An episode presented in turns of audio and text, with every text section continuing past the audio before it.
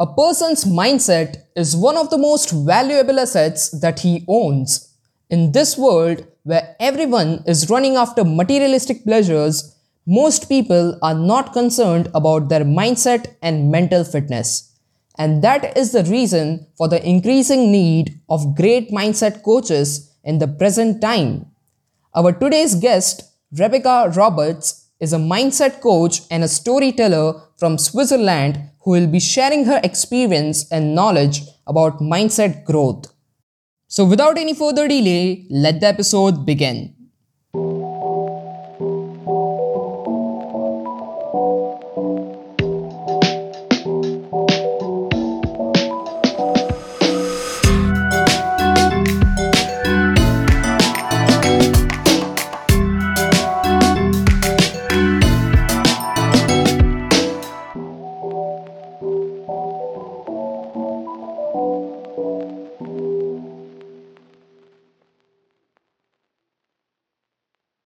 Okay, so first let's start with your journey. Tell me about yourself. How did you get into this area of inner architecture? So I first started actually because my background is in interior design and architecture. And I always had a fascination with how spaces could make us feel, how they impact us. And over the years, I fell more and more in love with the one being impacted, so the people. And I, I was slowly kind of moving away from caring about the spaces and more about the space that we built inside, that stability. And that's one reason why whenever I was looking at, at your podcast, this topic of how we learn, especially in school and university, I find such an interesting thing to explore, because what I saw in the workplace, both from the design side and from the coaching consulting side, is oftentimes we're missing some very simple but very profound keys and skills that help us navigate this world and feel more stable and more confident and more able to hold our space as we interact and connect with those around us. So, yeah. Great. So I was looking at your website and I saw a term called conscious rebellion. I'm not sure what does that mean. So could you please elaborate? Sure, sure. I work a lot with the topic of mindset, and a lot of times I use storytelling as an access point. What are the stories that we are telling ourselves? And this topic of conscious rebellion is, you know, to bring that little rebellious spirit that each of us have, but to turn the lens into our own minds and to ask, is that really true? And is this story or this thought or this belief, is it supporting my growth and my learning, or is it something that I might need to rebel a little bit against just because it was a belief or an idea of my parents or the society and culture that I grew up in? Is it truly something that I have experienced as true, or can I choose to ask the question, is that really true for myself? And so this is the process of conscious rebellion, is to look into our own thoughts and our own stories and test them, right? Just test them. It doesn't mean to throw them out without, you know, any thought, but it means to ask, instead of just holding on to something because it's what I was taught, should I hold on to it instead because it's something that I see proven in my life? And if not, then can I shift my mindset, my belief system into something that actually feels more true in alignment for me? So that's that little bit of rebelliousness, but not just for the sake of rebelling, but for the sake of bringing more of ourselves forward for, yeah, for deeper connections, for more playfulness in life, actually. So how do you help people to make them connect with their inner self? Yeah.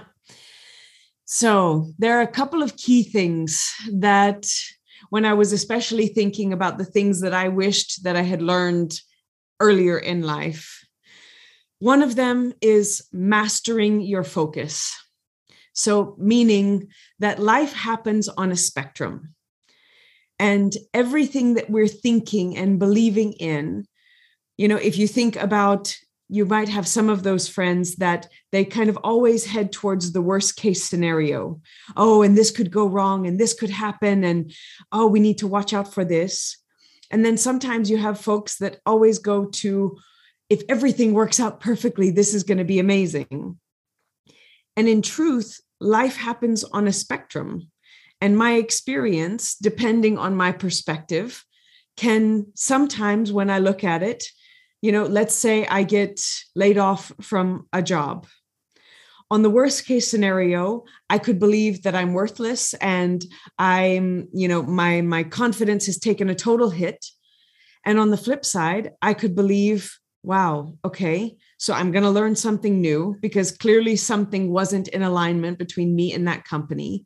But now I have a chance to do something different and maybe to take a step that I never would have taken if I was in charge of making that move. And so when we realize that life happens on that spectrum, it is about where we choose to focus and what brings us the most energy. I can absolutely focus on that part that says I'm worthless and oh my gosh, I failed. One part of that may be true, but that will not feed us into creating something. It will feed into a victim mindset. It will feed into a feeling of helplessness and that I am at the effect of my exterior world. But if I recognize that the full spectrum is possible, and I consciously direct my attention towards looking for the opportunities that this difficult situation brings, then I'm stepping into my conscious creator self. I'm stepping into that mindset.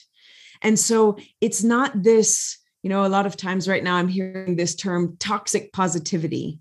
It's not to deny that the other part exists, but it's to recognize that I can learn from it. But if I only focus on how I've failed in my mind, then I miss the chance for growth and learning. And I just stay kind of caught up in that cycle. So one of the things is to be aware of mastering our focus and also mastering the focus between inside and outside. One of the other things that I love is remembering to learn how to learn. And that is bringing curiosity in. There's, what is it, the historian Yuval Harari. Um, he talks a lot about the fact that our future is going to be based, or our future success is going to be based on how easily we are able to adapt and learn new things. Because there are many careers, many ways that we do things right now that in ten years may be completely obsolete or may have changed so much that we have to relearn everything that we know. And so instead of this idea of between A, B, and C, the only correct answer is A, it is also recognizing to take it into context and bring the power back into our hands to be flexible, to be curious, and to see how a lot of times the way that we allow ourselves to learn, our degree of openness, is also what opens us up to potential, what opens us up to also being able to question our own thoughts and beliefs and ideas in that way of conscious rebellion that we talked about. So as you talked about mastering focus, I would like to ask you that how do you actually train yourself to focus just on the positives and not on the negatives? Yeah, so this is actually one of my favorite parts, but it's often the times are the place that I get the most resistance from clients and from teams, because it is paying attention to the language that we use. And it sounds so simple, but it is the acknowledgement and the awareness that our language creates our identity. The words that we use and the way that we use them creates how we see ourselves, and then how we believe ourselves to be, who we believe ourselves to be, sets the stage for how we step out into the world. And so one simple example um, is, is actually, if you think about, let's take something simple. The other day, I, I ended up accidentally locking my keys inside of the house. I stepped outside the front door and I realized, ah, I don't have my keys. In that moment, I that was a moment where I made a mistake. And the two different ways that I could view that is, oh my gosh, I'm such an idiot. I locked my keys inside of the house, versus, oh my gosh, that was such an idiotic thing to do. I locked my keys inside of the house. Now, it sounds subtle, but this is something that they've talked about in positive psychology, is that one of them, I am such an idiot, implies that me, myself, my identity, I believe myself to be an idiot. The other one is, I did an idiotic thing. I did something stupid. So the idiotic thing is tied to the action, but not to who I believe myself to be. And if we recognize the words and the sentences that we are saying over and over again, they give us clues to those stories and those beliefs. One of the simplest ways is if we just look at passive language versus active language. So if we think about the sentences that we say quite often, passive language involves words like, especially verbs, I have to, I should, I must, I can't, I shouldn't. It's all of these words that, if you truly think about it, it feels like the outside world is imposing something on us, versus a few much simpler words that are in the active form, which is I choose, I can, I'm able to. And these words bring all of the power back into our own hands. And when it comes to this term of responsibility, any one of my clients knows I love this, is recognizing that a lot of times we view responsibility as this heavy thing, right? It's a burden. It's something that I have to take on. But if we can shift our viewpoint from responsibility is something very heavy to responsibility is simply the recognition of I have the ability to respond in every moment, meaning I have the ability to choose my response to the outside world. And so if, for example, I'm looking at my job and I'm saying, oh, I have to do this project. Well, maybe on one level, but there is still inherent choice. You choose to work for this company, which means that you are choosing to follow the rules and the expectations that they have, which means, in essence, you are choosing this project. And so when we keep outsourcing our choice and our power, then we lose a lot of that. But when we can catch those words that we're using and we begin to say, no, I don't have to, I choose to do this project well. I choose to have this conversation that might be kind of tough with my boss or my partner. And in this way, what it starts to do is this is mental fitness. This is exercising that muscle of remembering that we have choice in this life, remembering that we can question our own thoughts. They are not set in stone. And so this is probably one of the best ways. It's very simple, but it's it's not always easy to start challenging those old thoughts and beliefs we have. But sometimes just that little switch of the verb, of one word in a sentence, starts to change the way that we see ourselves, and as a result, the way that we interact with the world around us. So recently I was reading a book in which I came across a quote that says, the desire for more positive experience is itself a negative experience, and the acceptance of negative experience is itself a positive experience. So, do you agree with this quote? Like, do you believe that having desire for more positive things will turn out to be negative? I would say it's it's correct and incomplete. So, I mean, I'll, I'll take it from a different place, and then we can come back to that statement. So in this moment, I used to think of the present moment as like this thin line between all that has happened in the past and all that would happen in the future. So the present moment felt kind of like a tightrope that I was walking. But at some point in time, that mental image shifted into recognizing that this moment right now is made up of all the things that have happened in the past. So it is very full, and all of that exists and helped to create exactly what is happening right now.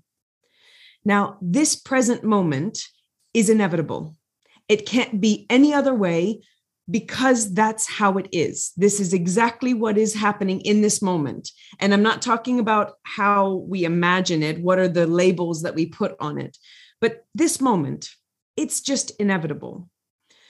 Now, if I don't have hope for the future, and I just look in this moment and I think, oh, if I'm not liking my experience in this moment, and I don't believe that I have any power to choose, then if I'm only believing and wishing that things were more positive, then yes, I am going to be absolutely miserable because I don't believe that I have any power to change it. And so without hope, or some people get hung up on the word hope, so I can also exchange it with without trust that things in the future can be different than they are right now. That's my definition of hope that we're talking about. Then if I'm wishful thinking for the positive, without believing I have power, I'm going to be miserable. I will suffer. Now, if I have full acceptance of this moment as it is, and I have hope and trust that the future can be different, simultaneously, this moment is filled with all of the potential of everything, all the different lifetimes and all the different choices that could exist in that next step. And so if I have zero vision about where I want to go, meaning zero idea that it could be positive, then yeah, I, I might be a little bit lost. Whereas if I have full acceptance and that hope and vision for a positive future, so So in some ways, holding both of those thoughts, that acceptance of the negative and hope for the positive, this is the place where I can step into creating my future, into creating a reality and an experience that I actually am excited about. And so it's a bit of a paradox. It is at one time full acceptance of the negative and also holding in my mind, in my heart, in my energy, what it is that I want to create, which most of us, I think, would choose to create something positive for us, even if it's not positive for everyone around us. So let's talk a bit about overthinking. Most people refer to overthinking as a negative term, but what if a person is overthinking in positive terms? Like, if he is overthinking about his success, is that a negative thing? So I think a lot of times we want to label something as positive and negative. And I think that overthinking in itself, that, that word, it implies too much of thinking, right? And I would say it's more in the experience. If I am thinking a whole lot about something and it gives me energy, and it drives me forward towards the things that I love and I'm excited about creating, hell yeah, more power to it. If I am thinking a whole lot and it is causing me suffering, anxiety, frustration, pain, then I would say this is not serving me. And so instead of it being a positive or a negative, one of the greatest questions to ask is, is all of this serving me? Is this serving a purpose? And that's kind of the way to cut through the good and the bad, the right and the wrong mentality is, if I am thinking about something a lot of what it is that I want to create, fantastic. And if I'm doing it consciously, if I'm choosing it, even better.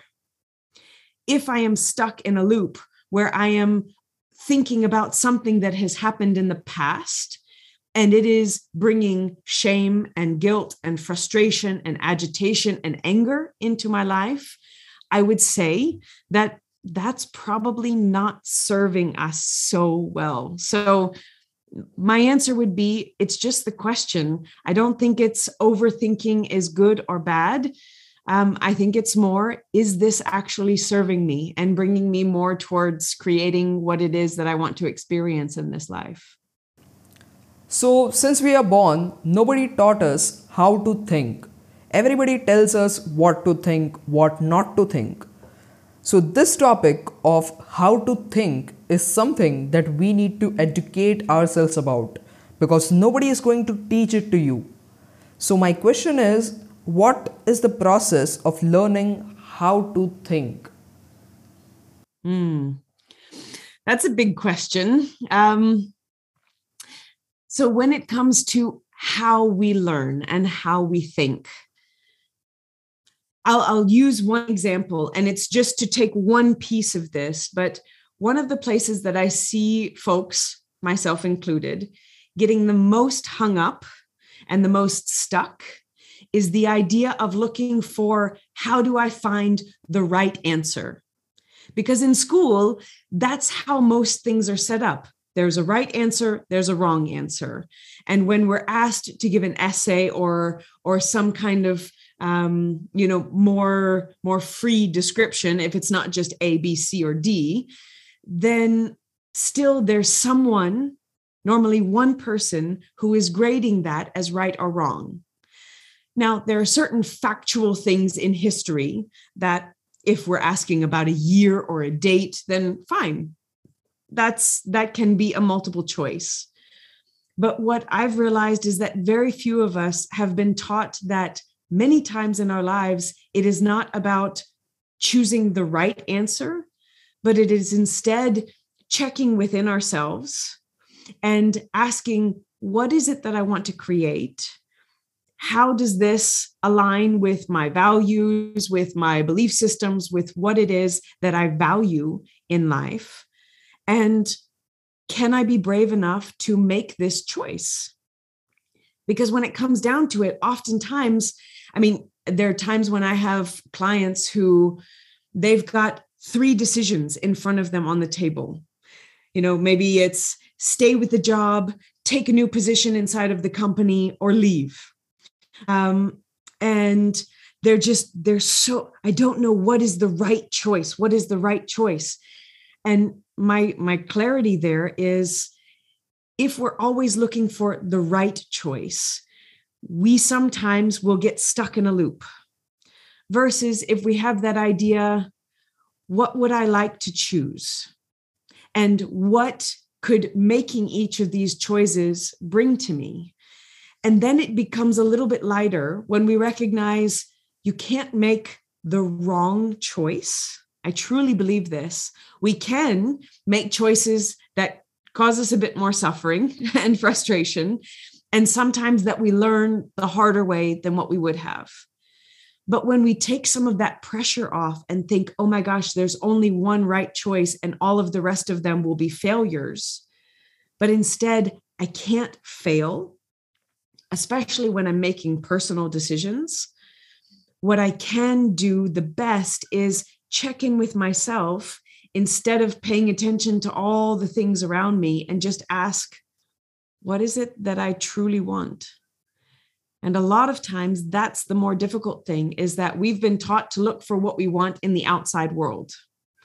We've been taught the right salary, the right job, who the right partner looks like, all of this based on inputs from culture, from our families, from society, from social media. And a lot of times we've never slowed down enough to ask, well, what is it that I actually find attractive? Was it, what is it that I desire? And that process sometimes takes some time, because it's peeling back the layers of all of the ideas and concepts that we have. And so that's one of the biggest ways, is to step back from this black and white, right and wrong, you know, good and bad, but instead to go in with a certain amount of curiosity, both about ourselves and about the world around us. And that's one way that a lot of times we can start to not only shift our mindset, but also recognize that there's a chance and an opportunity to be able to learn in a different way and to be able to open our minds up to seeing something from a fresh perspective. So, which three books would you like to recommend for mindset growth? Oh, okay. I'm looking at my bookshelf because there are a few that I absolutely love. Um, My favorite book, probably one of my, I keep it with me all the time, is War of Art by Stephen Pressfield. Um, it is specifically when it comes to mindset in the aspect of resistance, namely how we get in our own way of changing and growing and playing. Um, another one is Atomic Habits by James Clear. I absolutely love this book because it talks about how do we turn our big picture goals into small steps, and how do we create those habits and build those habits to back up the identity of who we choose to be. And so it's really powerful with that mindset aspect. And probably one of the others that I'm I'm in the middle of listening to again, but is from Brene Brown, Atlas of the Heart. So it's quite new out, but this is talking about how emotions affect our mindset and recognizing that when we're able to label and speak clearly about what we're experiencing, how powerful that is in allowing us to connect and to understand each other and ourselves better. All right. So let's bring this to an end. What is the last message that you would like to give to the audience? Mm. I think probably one of the greatest things is to not underestimate the power of your own language and the stories that you're telling yourself. Because when it comes to your power of creation, you are constantly creating. It's just, are you creating those stories and those things that bring you into action that you're excited about in your experience? Or are you creating that experience through your thoughts and through your stories that is limiting you and making you feel small? And so it's really just a remembrance of how powerful you actually are.